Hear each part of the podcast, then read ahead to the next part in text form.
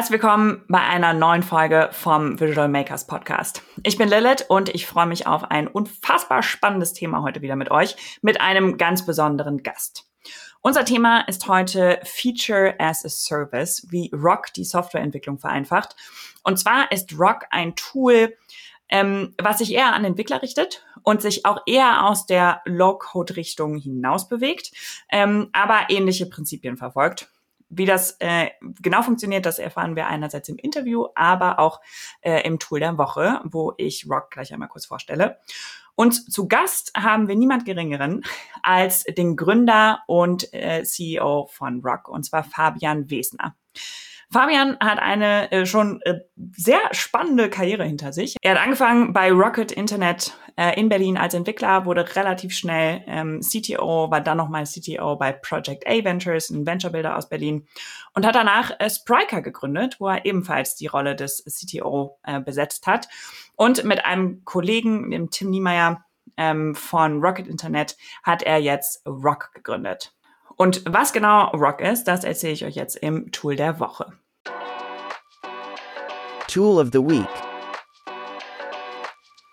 Rock ist ein Entwicklertool, das die Softwareentwicklung einfacher macht, indem sich Entwickler und Entwicklerinnen einfach auf das konzentrieren können, was tatsächlich der USP ähm, oder die Value Proposition von ihrem Unternehmen ist. Und zwar Feature as a Service äh, nennen sie das Ganze als Slogan. Sie haben gerade einen Relaunch gemacht ähm, was das genau beinhaltet und wie, wie die Plattform jetzt genau aussieht, ähm, das erfahren wir jetzt gleich im Interview mit Fabian. Rock ist ein Entwicklertool, das euch die Softwareentwicklung enorm vereinfacht, denn mit Rock könnt ihr euch einfach auf das konzentrieren, was wirklich der USP bzw. die Value Proposition eures Produktes ist. Das Ganze nennt sich Feature as a Service äh, und Rock bietet euch verschiedene Komponenten an, ähm, mit denen ihr sowas wie Login, User-Authentifizierung, ähm, Chat und sowas bauen könnt oder einfügen könnt, ohne es selber bauen zu müssen und irgendwie drei Monate darauf zu verschwenden, eine Komponente zu bauen, die nicht wirklich auf den USP von eurem Produkt einzahlt. Sie haben jetzt gerade nochmal einen Readout gemacht. Ähm, mehr Details gibt es gleich im Interview äh, zu Fabian. Der kann nämlich viel besser erklären, was Rock genau ist als ich. Wir verlinken euch natürlich alles unten in den Show Notes, wenn ihr das ganze Tool mal ausprobieren äh, wollt. Was ihr auf jeden Fall solltet, äh, wenn ihr Entwickler oder Entwicklerin seid ähm, und euch gerne damit mal austesten möchtet und euch im Code ganz wohl fühlt. Und ich freue mich sehr, ihn heute hier begrüßen zu dürfen. Herzlich willkommen, Fabian. Hallo Lilith, vielen Dank für die Einladung. Sehr gerne, schön, dass du hier bist. Ähm, vorgestellt haben wir dich jetzt gerade äh, schon einmal kurz. Ähm, jetzt die Frage vielleicht noch, äh, was treibt dich denn eigentlich so an in, in deinem äh, Arbeitstun? Ja, gute Frage. Also ich bin jemand, der gerne mit komplexen Problemstellungen konfrontiert wird. Und ähm, ja, das hält mich auch ein bisschen, ähm, das hält mich, ähm, das hält mein Energielevel hoch. Also ich mag es, morgens aufzustehen und zu überlegen, Mann, da ist dieses knifflige Problem und das löse ich jetzt. Und das ist mhm. egal, ob das Softwarearchitektur ist oder, oder Businessfrage oder, oder vielleicht eine Marketingfrage, das ist egal. Also ich zu sagen, das ist das, ähm, was mir Spaß macht. Wenn ich mal keine Probleme habe, dann ist auch okay, aber dann werde ich, dann merke ich, dass ich so ein bisschen, ein bisschen träger werde. Im Urlaub ist das auch mal schön, aber dann irgendwann, dann, dann reizt es mich wieder, wieder was zu machen. Ja. ja, cool. Das spiegelt sich ja im Prinzip auch in deinen, in deinen verschiedenen Stationen bisher wieder. Ähm, wie kam es denn zur Idee von, äh, von Rock? Ja, also Rock ist mein, meine neue Company. Ähm, Rock basiert im Prinzip auf einer Beobachtung. Und zwar haben mein Co-Founder Tim und ich, wir hatten ähm, 2020 äh, während Corona überlegt, was wir als nächstes machen und haben uns verschiedene Ideen angesehen, Software-as-a-Service-Geschäftsideen. Und äh, wir haben endlich entdeckt, es gibt ähm, die meisten Software-as-a-Service-Ideen basieren auf denselben Grundfunktionalitäten und es gibt kein gemeinsames System, was das, was das, also es gibt kein System, was all diese Fähig Fähigkeiten abdeckt. Man kann ähm, No-Code nehmen, also man kann Bubble nehmen, um das zu, sozusagen seine Applikation zu bauen ohne Code, geht. Allerdings ist, sind wir nicht die Zielgruppe dafür. Also wir sind ja Softwareentwickler, wir wollten das schon selbst bauen, selbst programmieren. Nur halt nicht vom Scratch. Wir wollten nicht selbst ein Login bauen, nicht selbst irgendwie ein Notification-System bauen und so weiter. Und ähm, ja, wir kommen aus dem E-Commerce und da, gibt's, da gibt es Shop-Systeme. Also wenn ich einen Shop machen möchte, dann nehme ich ein Shop-System. Ich baue jetzt nicht Warenkorb und, und, und Checkout und so weiter selbst auf, sondern ich nehme was Fertiges. Und, das, und genau sowas fehlt halt für Software as a Service oder auch für andere Web-Applikationen. Und ähm, ja, und, und Rock ist im Prinzip die Idee, solche Essential Features, also grundsätzlichen Funktionalitäten, ähm, wie zum Beispiel Login-Registrierung, Benachrichtigung, Chatsystem, File-Handling, ähm, Billing-System und so weiter, so zu anzubieten, dass man das in beliebige Web-Applikationen integrieren kann oder auch ähm, mit einem Kickstarter komplett vom Sketch bauen kann und sich sozusagen auf seine eigene Secret Source fokussieren kann bei der Programmierung. Ja, rein vom, wenn du, wenn du erklärst, was Rock macht, ähm, hört sich das sehr auch in die Richtung Low-Code an. Also quasi, man macht das Programmieren einfacher, indem man, oder die Softwareentwicklung einfacher, indem man sagt, okay, ähm, konzentriere dich bitte auf dein Core-Product und wir erledigen die ganzen Reste, den du halt sonst auch für deine Plattform brauchst. Ne? Wie du gerade gesagt hast, Login, ja. Authentifizierung, Notification, äh, Chatbot und so. Ähm, wo ordnet ihr euch da ein? Ihr seid ganz klar, eure Zielgruppe sind ganz klar Entwickler und Entwicklerinnen. Ähm, ordnet ihr euch trotzdem als ein Low-Code-Tool ein? Ähm, also der Begriff Low-Code, den verwenden wir nicht.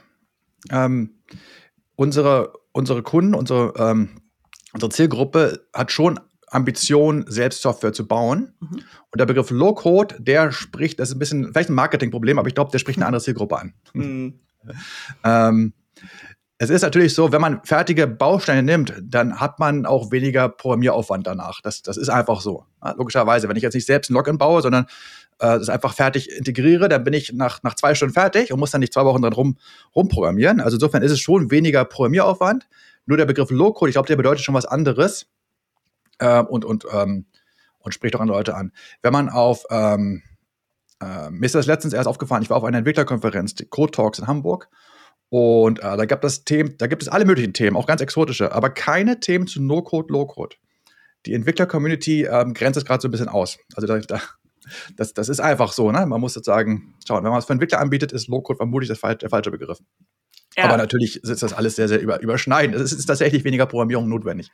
Ja, das stimmt. Wir hatten tatsächlich auch jetzt öfter schon mal im Podcast die Diskussion über die Namensgebung, weil ich bin total deiner Meinung, dass auch sowohl No als auch Low Code ähm, ja, Marketingbegriffe sind, ähm, ja. weil letzten Endes sind die verschiedenen Technologien, wenn man es so nennen will jetzt erstmal, ähm, auch Mittel zum Zweck, ne? Und es gibt verschiedene Zwecke, wo halt das eine oder das andere sinnvoller ist. Und ähm, es gibt aber auch welche, wir haben schon die, die Diskussion gehabt, ähm, dass es sich ganz klar nach der Zielgruppe richtet und da halt die, die klare Abgrenzung stattfindet, ne? Und dass wir No-Code quasi für Business-User, die gar keine, gar keinen Plan äh, von Programmierung haben ähm, oder auch vorher nicht in, in logischen Steps gearbeitet haben. Ähm, dann haben wir die, die Low-Codler, die äh, keine Entwickler sind, aber quasi ein sehr tiefes technisches Verständnis haben und, ähm, und dann eben die Entwickler und Entwicklerinnen, äh, die wirklich mit, mit Codesprachen arbeiten. Ähm, ich finde es ganz interessant, weil generell ist ja die Entwicklung von jeglicher Programmiersprache auch eigentlich, wird ja immer abstrakter. Äh, also im Sinne von, wir haben ähm, es gibt ja immer diese Komponenten, die die Dinge einfacher machen, ne? dass wir so Component Libraries haben, dass wir ähm, ja, Tools haben, die wir in unseren Code implementieren können, ähm, wo ihr dann ja auch reinfallt, aber quasi als ganze, als ganze Plattform, richtig? Richtig, genau, genau ist das. Genau. genau. Ich, ich, ich wollte einmal kurz ansetzen. Ähm, ja. Ich finde diesen Begriff No-Code, den finde ich hervorragend, weil der sagt was aus. Ich schreibe keinen Code. Ich kann, ich kann sagen, ich kann ein, ein äh, ich kann jemand sein, also mit technischem Verständnis zwar, aber ohne Programmierskills, kann aber trotzdem eine Applikation zusammen bauen. Das hat mein, mein 14-jähriger Sohn letztens gemacht mit Webflow, hat eine Webseite gebaut für einen Verein. Das hat, hat, hat eine Woche gedauert und dann war die da und der hat keine Ahnung von Programmierung. Und sowas ist großartig. Und mit, man kann ja mit Bubble.io kann man ja auch richtige Applikationen bauen. Also das macht, das leuchtet mir total ein. Und das ist auch eine richtige, ähm, das ist auch, äh, das gab es meines Erachtens vorher so auch nicht. Also ich, ich, ich bin ja schon eine Weile im Geschäft und es gab auch schon in den 90er Jahren No-Code, Low-Code-Applikationen, äh, so wie Delphi oder, oder Visual Basic. Äh, und damals hieß es schon, das wird, das macht Programmierer ähm, unnötig. äh, jetzt kann man eine Applikation so hinmalen, da braucht man gar keinen Code schreiben. Das war nie der Fall, weil es immer, weil es immer auf einen anderen Markt zielt. Das unterstützt Entwickler auch nicht direkt. Also Entwickler brauchen eigentlich kein No-Code-System. Was Entwickler suchen, sind Libraries. Also Frameworks, irgendwas können oder, oder UI-Libraries, wo man sagt, ich habe hier einen fertigen, fertigen Color-Picker oder fertigen Date-Selector, sowas. Ähm, oder vielleicht auch fertige Software wie ein Shop-System. Oder sowas wie Rock. Das ist das, was, was Entwickler brauchen. Ähm, es gibt inzwischen auch Tools, die liegen in der Mitte. Das ist auch ganz spannend. Ähm, aus der Entwicklersicht. Ähm, es gibt sowas, das nennt sich Backend as a Service, habe ich schon mal gehört. Mhm. Da kann man, ähm, da kann man Daten, Schemas definieren. Und dann wird automatisch eine API generiert und Datenbank. Das, das, ist, das geht schon in die Richtung Low-Code, aber das ist für jemanden, der, kein, der nicht programmieren wollen würde, immer noch äh, unbrauchbar. Also, ne? also ja. man, man, muss immer noch was programmieren und hat, man spart sich halt einen Teil. Das macht halt Sinn, wenn man sich vor allem auf einen Teil der Applikation fokussieren will. Ja. Also da wächst es ein bisschen zusammen. Und ja, und das wächst halt schon so ein bisschen zusammen, aber es, es, wie gesagt, ich hatte ja gesagt, in den Konferenzen ist das schon hart getrennt. Also die Entwickler, die lehnen das so ein bisschen ab, weil das, das, das, das nimmt ja auch ihre Job-Opportunities weg. ähm, insofern, das schon, das sind schon zwei Welten. Ja, wir hatten auf dem Digitale Leute Summit 2022 hatten wir schon mal die Diskussion, wo wir darüber diskutiert haben, ähm, wo geht's denn hin? So, ist das wirklich eine Gefahr, dass No- und Low-Code-Tools ähm, die Tätigkeit von Entwicklern und Entwicklerinnen ablösen. Ähm, ja. Und du hattest einen ganz spannenden Ansatz, wo denn, dass du sagst, vielleicht kommst du auch aus der ganz anderen Richtung. Ähm, ja, klar, also das, ähm, ich habe dazu einen LinkedIn-Beitrag geschrieben, gerade die, die letzte Woche. Ähm, also ich glaube, No-Code, Low-Code wird es weiterhin geben, wird weiterhin sehr, sehr interessant sein für bestimmte Anwendungsfälle. Aber aus Sicht eines Entwicklers ist, äh, ist das Thema künstliche Intelligenz viel gefährlicher, in Anführungsstrichen. Ne? Also äh, man, man, kennt ja hier, äh, also ChatGPT hat ja inzwischen jeder ausprobiert. Ähm, GitHub Copilot, glaube ich, dürften die meisten Entwickler inzwischen auch kennen. Äh, man kann inzwischen Code generieren aus einzelnen Kommentaren. Man kann mit ChatGPT auch ganze Skripts, äh, sogar kleinere Applikationen generieren. Ähm, das heißt, äh, die AI kennt die, die Syntax der Sprache, weiß, wie sie Anforderungen umsetzen kann. Das geht alles schon. Ähm, jetzt sind wir in einer Phase, wo man sich als Entwickler helfen lassen kann von der künstlichen Intelligenz. Man muss trotzdem noch alles wissen, weil man ja die Ergebnisse prüfen muss und man muss ja auch wissen, was man da tut. Das heißt, das hilft noch nicht. Ähm, also man muss schon noch Experte sein. Das heißt, das nötige Wissen wird nicht reduziert, aber man wird schneller. Das ist schon mal gut. Und ich denke, das wird so ähnlich sein wie mit dem, äh, mit dem autonomen Fahren. Ich habe jetzt so eine Art äh, künstliche Intelligenz als, als Co-Driver, hält automatischen Abstand und, und, und, und gibt Gas und bremst und, und vielleicht auch mal einen Spurwechsel, aber ich muss schon auch selbst fahren. Und meine, meine These ist, dass das irgendwann in drei Jahren oder fünf Jahren irgendwann so switcht und dann macht die künstliche Intelligenz im Prinzip die Arbeit, schreibt den Code und man muss nur noch die Anforderungen eingeben und man bekommt dann äh, einfach die Applikation hingestellt. Vielleicht, wenn man so, ein, so einen Bildgenerator benutzt, ähm, also die Midjourney, das ist ja auch so, man gibt irgendwas ein, so ein Prompt, und dann kriegt man so vier Bilder zur Auswahl und kann sagen, Bild 1 nehme ich, davon bitte noch vier Variationen und dann kann man sich so, so rantasten an die Anforderungen. Und das könnte ja genauso sein. Also die AI macht dann einfach drei, vier Applikationen fertig für einen. Man sagt dann, ja, Version Nummer drei, die ist es, aber bitte, bitte in Rot und noch Feature XY reinbauen, bitte. Und dann macht das die AI.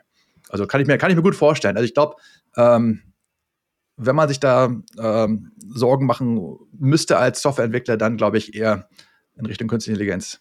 Und ja, das glaube ich, sollte man sich angucken. Also die meisten Leute lehnen das ab. Ich habe auf meinen, Kommentar, äh, meinen Artikel auch viele Kommentare bekommen. Und ähm, in, inwiefern? man muss sich damit beschäftigen. Hilft alles nichts. Also inwiefern ablehnen? Ja, viele Leute. Also es gibt, gibt, gibt eine äh, gute Diskussion dazu, warum das, ich bin jetzt kein AI-Experte, fairerweise, das heißt, es ist schon ein bisschen eine Behauptung, dass das so kommen wird, ohne dass ich es jetzt technisch so richtig validieren kann. Aber ähm, und äh, da gibt es da gibt's plausible Gegenargumente, warum das nicht so sein soll. Aber manche Leute haben auch einfach nur Sorge um ihren Arbeitsplatz. Und das merkt man auch. Also die wollen nicht, dass das so kommt. Die wollen auch noch in 10, 20 Jahren Code schreiben. Aber ich glaube, das, das glaube ich nicht. Ich glaube, das wird wegfallen. Also, mm. dann, man braucht halt was anderes. Also es gibt ja trotzdem viele Möglichkeiten, was zu machen. Aber ich glaube, ähm, das Schreiben von Code äh, braucht dann irgendwann keiner mehr, weil das macht dann die AI. Ja. Oder zumindest. Gibt, wahrscheinlich gibt es auch so, so ein Mix-System aus AI und, und No-Code, dass man so die, die User-Interface sich zusammenklickert, äh, weil das kann die AI nicht so gut. Äh, aber die Logik macht dann einfach die AI. Ja, und das finde ich einen super spannenden Aspekt, ehrlich gesagt, weil jetzt gerade auch bei No-Code und, und Low-Code braucht man halt noch die Struktur, ne? Also man braucht, also genau. zwar gibt es da ein bisschen mehr Hilfe, ist ein bisschen anschaulicher, weil es einfach visuelle Tools sind, so wie ist eine Datenbank aufgebaut, wie stelle ich Hierarchien und Beziehungen zwischen einzelnen Datensätzen her. Ähm, aber das muss ich ja trotzdem selber noch mir erarbeiten und wissen, okay, ich baue eine App und wie sind die Daten miteinander verknüpft, wie ist meine Datenbankstruktur und ob das äh, eine AI tatsächlich ablösen kann, weil dann sind wir nochmal, glaube ich, auch nochmal in einem ganz anderen Level. Ähm, ja, aber genauso hier, also ich bin ja auch keine AI-Experte und so, von daher ja. ähm, ich sehr gespannt, wo das so hingeht. Ja. Ähm, jetzt haben wir ja aber beide Richtungen. Ne? Wir haben einmal die Richtung von, okay, wo geht es mit dem mit der Tätigkeit von EntwicklerInnen hin und aber auch die Seite mit Demokratisierung von Tech, äh, No-Code, dass mehr Leute ähm, ähm, ja Zugang finden, auch zu, zu Software. Ich ja zum Beispiel habe auch über, also ich bin absolut schlechter Entwickler, aber äh, ich habe über No-Code quasi meinen Weg auch zu äh, zu ein bisschen Code zumindest gefunden. und ähm, das hat ja das Potenzial, dass es auch ganz vielen anderen Leuten so geht. Und dadurch wird es, das ganze Thema Software ja viel zugänglicher. Ähm, was glaubst du, hat das für einen Impact, äh, Impact jetzt gerade schon und, und in der Zukunft? Ähm, also, also Tools, No-Code, Low-Code-Tools sind ja immer noch Tools, die nur für wenig Menschen überhaupt zugänglich sind. Mhm. Also die meisten Leute kommen nicht auf die Idee, sich bei, bei, bei einem Bubble.io oder, oder Mendix oder OutSystems irgendwie zu registrieren und eine App zu bauen. Das ist einfach, das ist immer noch eine zu hohe Hürde. Ähm, solche, solche reinen Webseiten-Tools wie jetzt, wie jetzt Wix und, und, und Webflow, das, das wird gehen. Das machen Leute auch schon. Aber ich glaube immer noch, das ist immer noch eine Hürde. Ich glaube, ähm, also es ist nicht so, dass das jetzt praktisch jetzt die ganze Bevölkerung auf einmal anfängt, da Applikationen zu bauen. Die haben gar keine, warum auch? Ich, ich mache ja auch bei auch nicht einfach so ein Haus los, nur weil ich irgendwie, weiß ich nicht, weil ich Steine kaufen kann. Das, das mache ich nicht. Also das ist, ich glaube nicht, dass das sozusagen so passieren wird. Ähm, aber ähm, für einige Gruppen ist das halt mega spannend. Also gerade Gründer, ne? wenn du jetzt sagen, du bist jetzt ein, bis jetzt hast jetzt irgendwie ein BWL-Studium abgeschlossen, du hast eine Idee für eine App, aber du hast, du hast überhaupt gar keine IT-Know-how und du hast auch kein, kein Geld, Entwickler zu bezahlen. Ähm, dann bist du jetzt in der Lage, mindestens einen Prototypen oder MVP zu bauen Period. Also du kannst es einfach machen. Und das war halt ja. vor fünf Jahren einfach nicht der Fall. Und das ist einfach eine wahnsinnig tolle Entwicklung.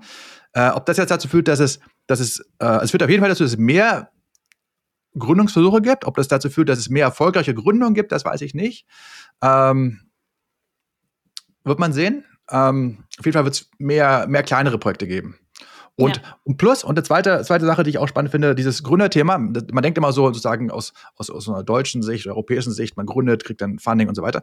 Aber viel spannender finde ich das noch aus Sicht eines äh, von jemandem, der aus einem, aus einer, aus, aus einem Land kommt, wo man normalerweise nicht keine großen Chancen hat. Also das ist jetzt jemand, der aus einem zweiten Weltland kommt oder dritte Weltland kommt, der auf einmal eine App bauen kann, die dann vielleicht irgendwo in Europa oder USA Kunden findet. Und das kann der einfach so machen. Oder, oder diejenige, derjenige, diejenige. Das ist, äh, das finde ich großartig. Also, dass das einfach Möglichkeiten gibt, die Welt zusammenzubringen. Das ist schon, das ist schon ziemlich cool. Und ähm, ich, ich hätte auch selbst mega Bock, sowas zu bauen, so eine, so eine No-Code-Lösung. Habe einfach die Idee zu spät gehabt. Also das, das fand ich schon sehr spannend. Das äh, ist einfach, wenn man einmal so ein System ausprobiert, dann sagt man, oh nee, die sind so weit weg schon. Da braucht man jetzt keine Aufholjagd mehr starten. Ja, obwohl kommt drauf an, was tatsächlich. Also ich meine, es gibt ja auch ein paar, ein paar neuere, sowas wie Levity AI zum Beispiel oder ja. ähm, äh, oder Software tatsächlich auch. Software, so das einfachste Baukastensystem für Web-Apps, würde ich mal sagen, was es jetzt gibt, die auch noch also gar nicht äh, so lange am Markt sind. Also vielleicht ist, äh, ist auch noch nicht zu spät. Ähm, aber in dem Zuge, äh, vielleicht einmal zurück zu, zu Rock nochmal. Ähm, einmal, wie, wie seid ihr auf den Namen gekommen äh, von, von Rock? Ja, also Namenfindung war wie immer das Schwierigste am Anfang. Mm.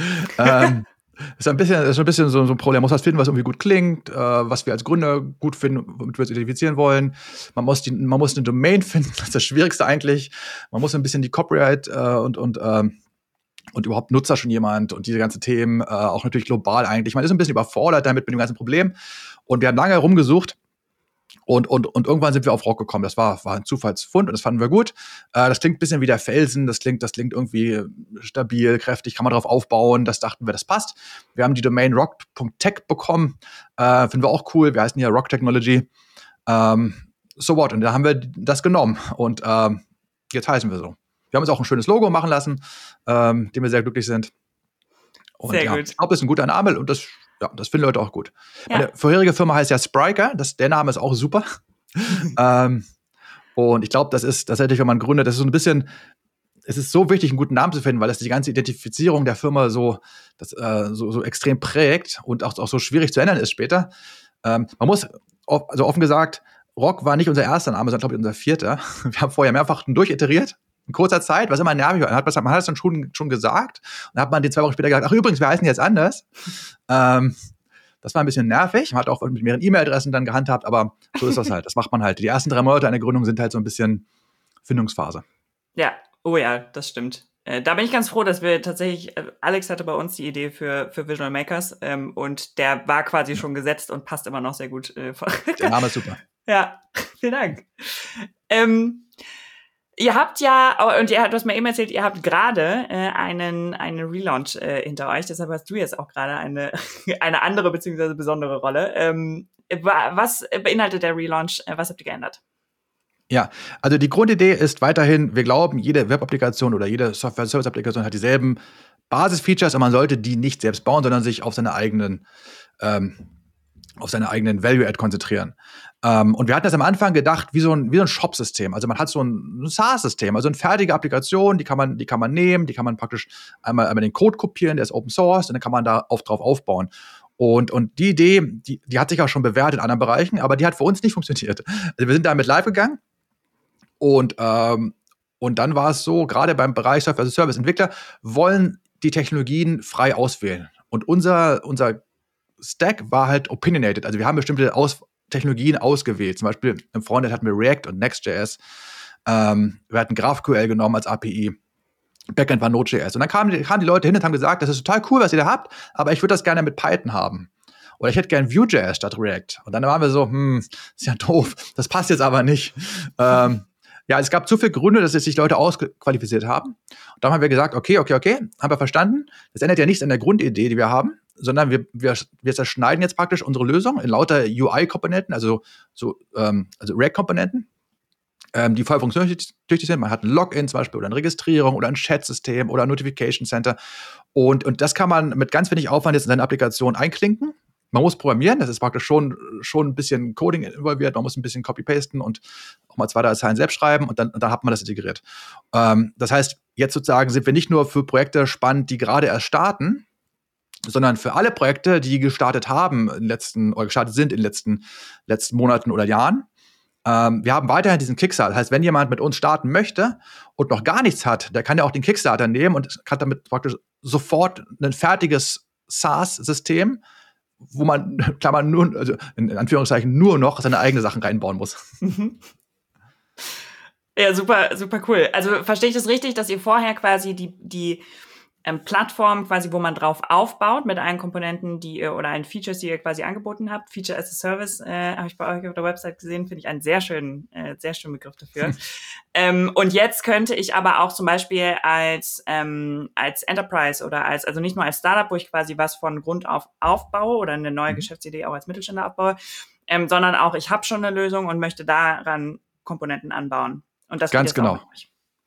Ganz genau. Gut, dass du es nochmal sagst mit den, mit den Enterprise-Kunden. Also tatsächlich ist es so, wir, wir reden von Web-Applikationen und Web-Applikationen, da gibt es eigentlich, da gibt es mehrere Bereiche.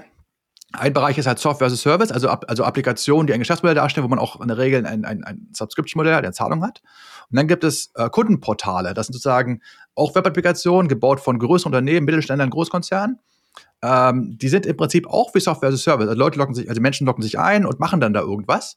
Man hat in der Regel aber kein, kein Zahlungssystem. Also man verwaltet zum Beispiel seine, seine, äh, keine Ahnung, seine Telekommunikationsdaten dort oder seine, was auch immer. Also gibt es diverseste Use Case, äh, diverse ähm, Anwendungsfälle.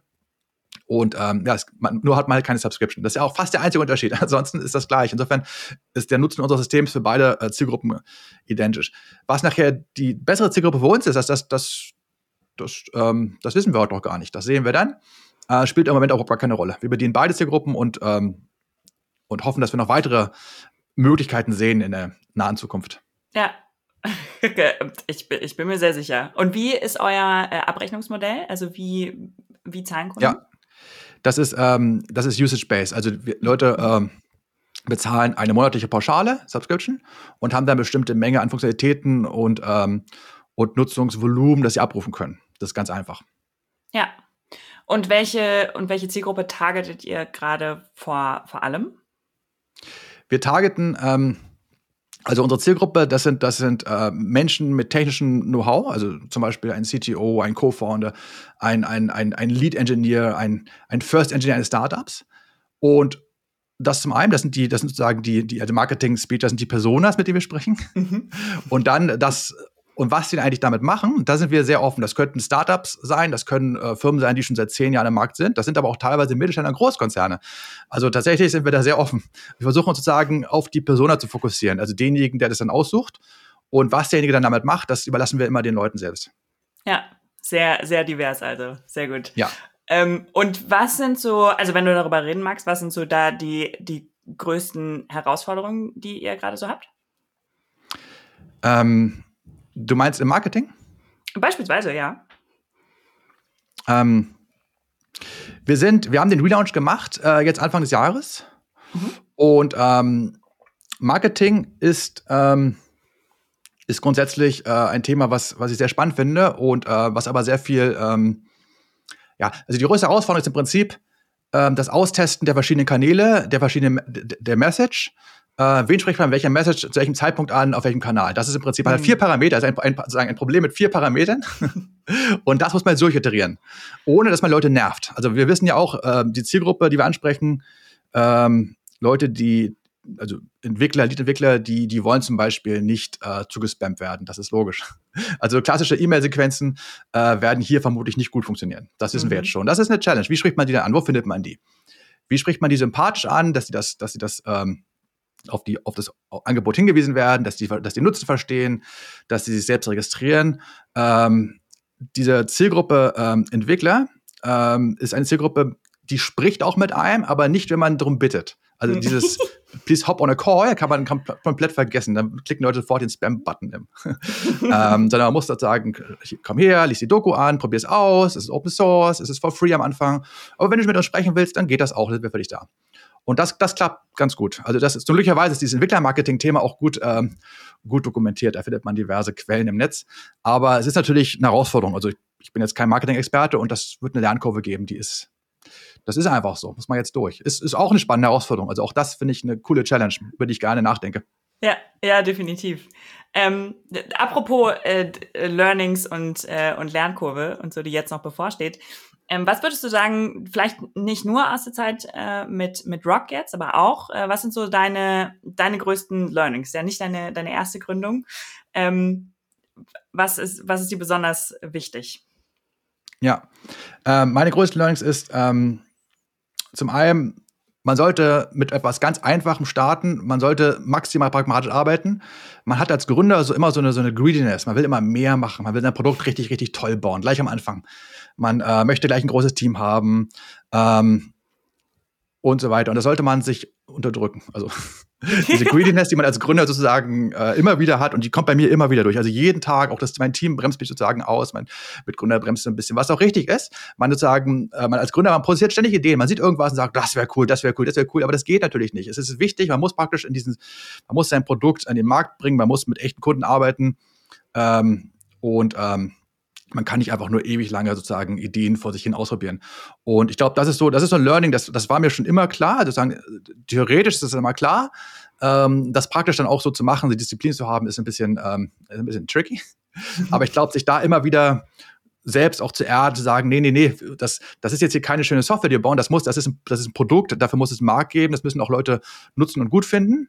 Ähm, das muss man sich von Anfang an immer wieder sagen, immer wieder äh, vorhalten und sich, und sich disziplinieren. Und ich glaube, das ist auch ein Fehler, den viele, viele Gründer, also gerade viele technische Gründer machen das. Die verlieben sich in ihr Produkt und bauen dann immer weiter, immer weiter, immer weiter. Irgendwann ist Geld vorbei.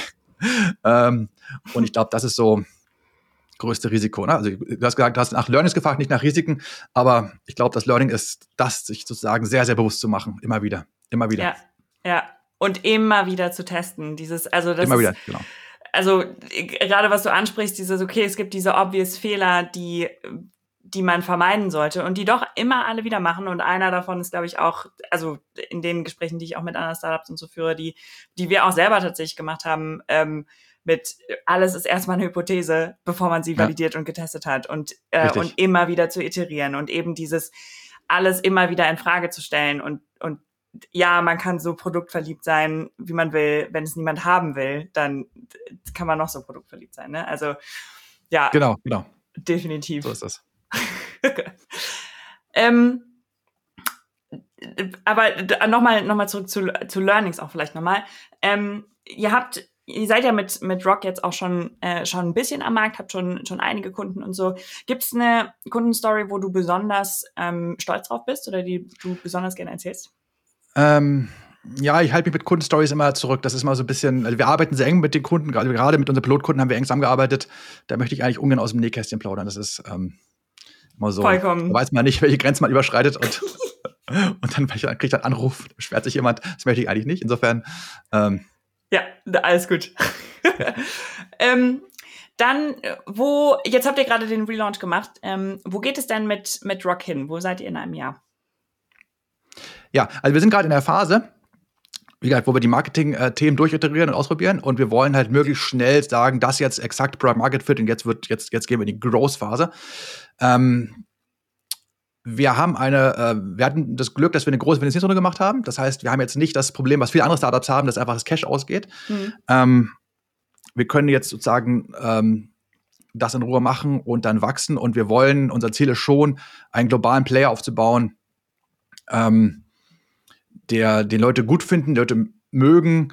Ähm, Ambitionslevel schon so Richtung ähm, Shopify. Dass man sagt, wir sind der, sagen, für, wenn du eine Werbeapplikation bist oder SaaS, dann nimmst du natürlich Rock. Ja. Was auch sonst. Was auch sonst, auf jeden Fall. Es wäre auch fahrlässig, das selbst zu bauen. Das stimmt und kostet außerdem aber viel zu viel Zeit. Ob wir in also. einem Jahr schon auf, auf, auf einer Shopify-Größe sind, das weiß ich nicht. Aber äh, vielleicht dauert es auch zwei oder drei Jahre. Aber okay, okay. Dann sprechen wir in zwei bis drei Jahren nochmal. Ähm, sehr, sehr cool. Äh, wie viele Mitarbeiter seid ihr jetzt gerade? 20. 20. 20 Leute. Wir sind Remote Company. Wir haben ein Büro in Berlin. Und ähm, ja, das ist eine gute, gute Größe, glaube ich. Ja, ähm, wenn man jetzt, also wenn unsere Hörer jetzt ähm, einmal Rock ausprobieren wollen, wo, ähm, wo erfährt man mehr, wo findet man euch? Ja, also einfach auf die Webseite gehen, roq.tech, T-E-C-H. Ähm, wir haben da diverse Möglichkeiten zu starten. Man kann sich einfach registrieren und loslegen. Ähm, man kann ähm, man kann auch von seinem Product Owner Irakli, der gibt auch gerne eine, eine Demo und da gibt es da gibt's einen, einen äh, Link, womit man sich einen Termin bei ihm einbuchen kann. Man kann auch, ähm, wenn man lieber erstmal mit mir sprechen möchte, geht das auch auf LinkedIn. Man findet mich da relativ einfach. Ähm, ich habe, äh, man kann mir auch Nachrichten schicken, ähm, Kontaktanfragen. Ähm, wir sind da sehr, sehr ähm, wir freuen uns, oder ich freue mich auch, wir freuen uns über jede Kontaktanfrage und über jeden, der mit uns sprechen möchte. Aber wir wissen, unsere Zielgruppe probiert lieber heimlich aus. und, und, das geht natürlich auch. Man kann sich den Code installieren, man, ähm, es gibt einen Kickstarter zum Ausprobieren, man kann die Komponenten einfach mal aus, ausprobieren. Man kann sich in wenigen Stunden da selbst ein Bild machen. Wir haben auch einen Community Slack, da kann man sich einfach so registrieren und mit uns einfach los, los chatten. Ja, super cool. Verlinken wir auch ähm, alles in den, in den Show Notes, äh, dann habt ihr es noch einfacher äh, zu finden. Und äh, wenn wir schon dabei sein sind, äh, wenn euch ähm, unser Podcast gefällt, dann gebt uns auch gerne auch äh, ein paar Sternchen und eine Review. Das hilft anderen auch, um den Podcast tatsächlich äh, besser zu finden. Ähm, und äh, wir sind natürlich auch immer sehr über, über Feedback dankbar. Ähm, Fabian, das war ein äh, sehr, sehr unterhaltsames, sehr spannendes Gespräch. Vielen, vielen Dank, äh, dass du bei uns warst. Äh, es hat mir sehr viel Spaß gemacht und äh, ich bin sehr gespannt, äh, wo es jetzt mit Rock in den, in den nächsten Monaten und Jahren noch, noch so hingeht. Ja, danke schön, dass ich hier sein durfte. Und dir auch alles Gute mit Vision Makers. vielen Dank.